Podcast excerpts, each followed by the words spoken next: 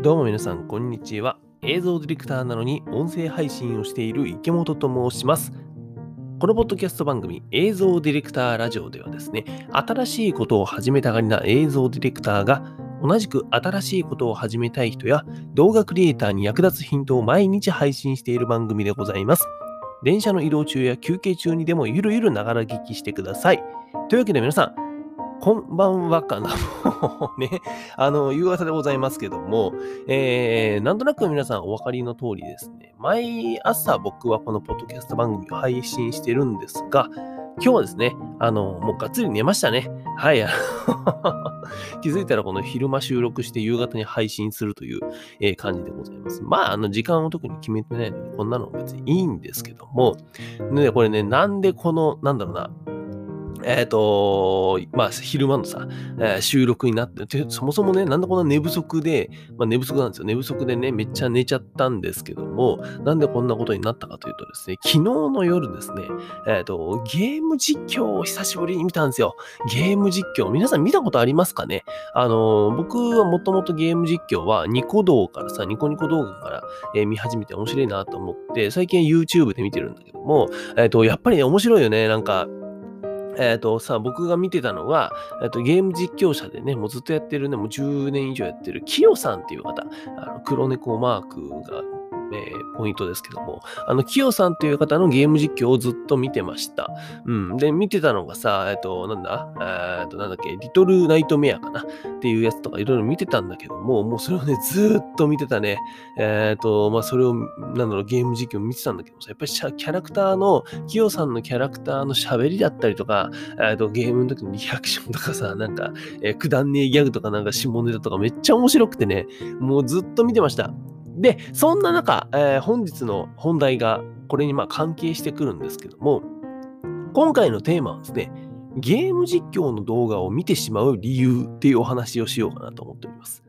あのさ、まあ、今言った通りね、僕は、あとまあ、昨日だけじゃなくて実は最近なんだけども、そのゲーム実況者のキヨさんの、えー、動画を結構見てるんですよ。マジで一回見始めたら沼なんですよ、皆さん。あのー、さっき言った通り、僕最初に見たのがリトルナイトメアっていうですね、えー、まあちょっとホラーアクション、えー、みたいななんか、えーと、脱出ゲームみたいなのがあるんですよ。うん、めちゃくちゃ面白いですよ。面白いですよね。見ててね。あの、やったことないけど、面白そうなんですけども。で、それを見た後にさ、リトルナイトメアツーっていうね、えー、ゲームがあるので、それの実況も見ましてですね。で、その後見たのが、インサイドっていう、えー、闇深ゲームの実況を見てね、今またあの、ちょっとルイージマンション途中まで見て飽きて、えっと、別のゲームかな。魔女の家っていうゲームのごばい速でやってみたみたいな、えー、そんな実況動画を見てるんですけども、もうね、止まんないよね、ゲーム実況ってさ、見始めたら。あのね、これ分かるある人はわかると思うんですけど、止まんないんですよ。なんでなんだろうねってなんかね思って、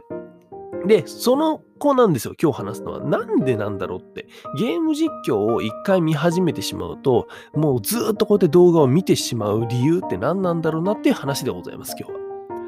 だってさ、考えてみてください、皆さん。えっと、早い話、ゲームってね、自分でやればさ、えっと、その実況を見るよりも、そのリアルな面白さとかっていうのを得られるわけですよ。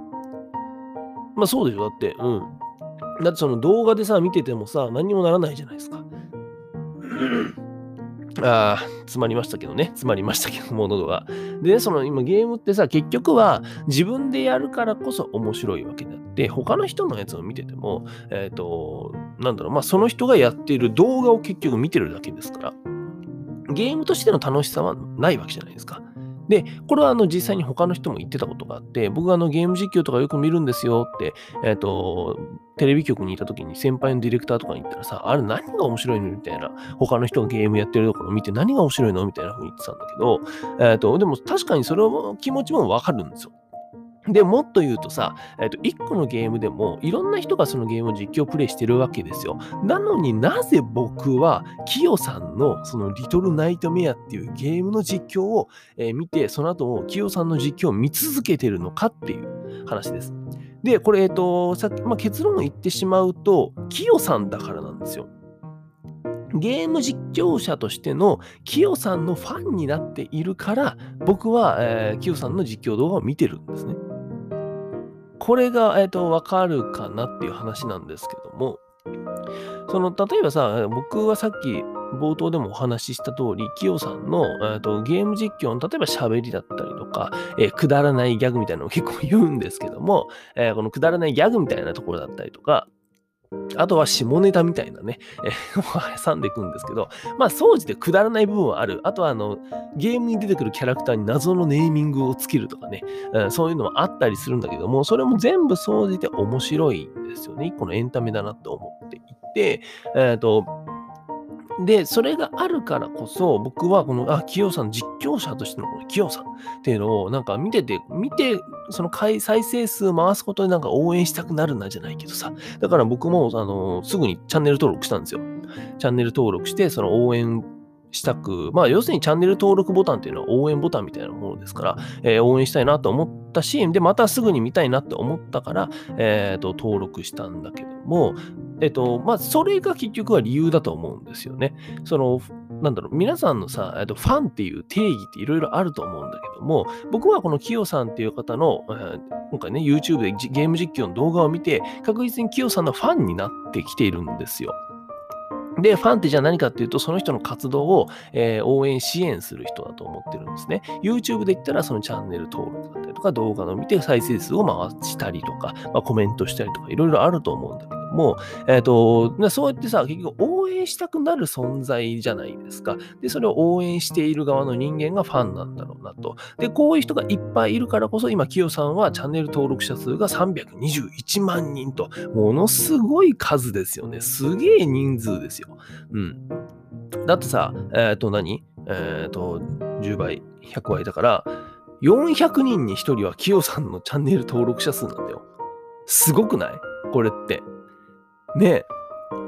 って考えるとさ、とものすごい数の人がキヨさんを応援して、その、キヨさんが上げる動画コンテンツを、えー、見て楽しんでいると。ものすごい、これ、これが、えっと、まあ、結局はファンの力なんだろうなと思うし、ファンだからこそ、このキヨさんのゲーム実況の動画を見てしまうんだろうなと思いました。うん、で、これは別にこのゲーム実況だけに言える話じゃねえなって僕は思ってるんですよ。うん、思っていて、えーと、例えばさ、この僕がやっている音声配信なんかも、えーと、結局はそのファンをどうやって獲得するかっていうところになると思うんですよね。だってさ、音声配信をしている人って、えーと、今もう結構いるわけですよ。うん、いろんなとこ、いろんなプラットフォームでさ、えー、ボイシーとかスタンド エフエム とかで、ポッドキャストで音声配信、ネットラジオみたいなのをやってる人ってめっちゃいるわけですよ。その中には、えっと、キングコング西野さんだったりとか、えっと、他にもさ、周平さんとかさ、あと何、えー、それこそ動画クリエイターだと、大川祐介さんとかもポッドキャスト配信してますよね。皆さん知ってますか？うん。そうそうそう、と、とかもやってるわけですよ。で、えっと、その中で、うんとまあ、どうやって自分をその応援したくなるような存在にブランディングしていくかというか、別に今それをなんだろう、わざと作っていくっていうのはなかなか難しいかもしれないんだけども、そういった存在になっていく人は結局は、えー、やっぱり応援されていくし、えー、その人のコンテンツを楽しみにする人が増えていくんだろうなって思いました。これはだから YouTuber も、YouTuber ではないか、キヨさんはゲーム実況者だけども、YouTube も同じだし、音声配信も同じ。同じだし、えっと、もっと言うと他のビジネスだったりとか、えー、商品サービスを作ってる人とかっていうのも同じなんだろうなと思いました。うん。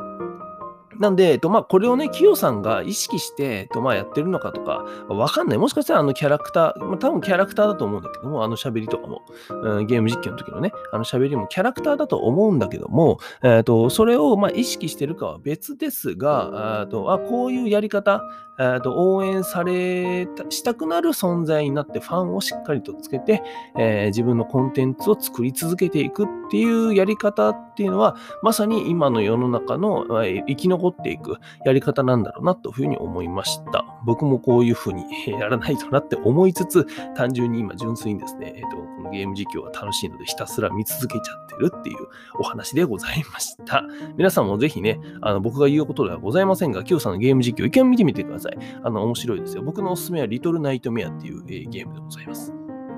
はい。というわけでですね、私、池本の映像ディレクターラジオなんですけども、ポッドキャスト各プラットフォーム、そして YouTube で毎日配信しています。隙間時間に聞いて暇つぶしになる話をしていますので、ぜひ明日も聞きに来てください。また私、池本の各 エスエヌエス、そして毎週土曜日配信、池本がクリエイターに知ってほしい話を読むことができるニュースレター、こちらもプロフィールや各配信の概要欄にリンクを貼ってありますので、フォローやご購読お願いいたします。